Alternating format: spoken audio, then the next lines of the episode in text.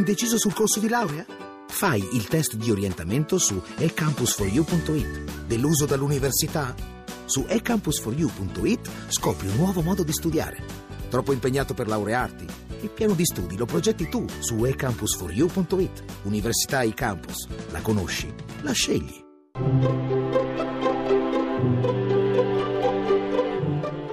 Il pensiero del giorno. In studio Marinella Perroni, docente al Pontificio Ateneo Sant'Anselmo. Ma perché la misericordia fa tanta paura? Possibile che siamo disposti a non averne bisogno pur di non concederla?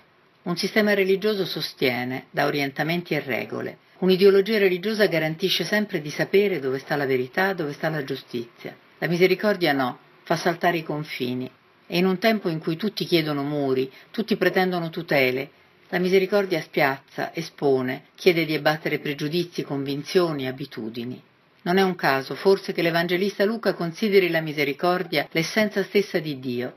Se Matteo dice siate perfetti come è perfetto il Padre Celeste, Luca specifica questa perfezione proprio come misericordia. Siate misericordiosi come il Padre vostro è misericordioso. Perché se è vero che a sua immagine l'essere umano è stato formato, allora la misericordia è possibile, deve essere possibile agli uomini e alle donne quanto è possibile a Dio. Per il Dio di Abramo e di Gesù nulla è solo di Dio. Siate santi perché io sono santo, siate perfetti, siate misericordiosi. Dio non ha paura di spartire ciò che è e chiede di essere come Lui.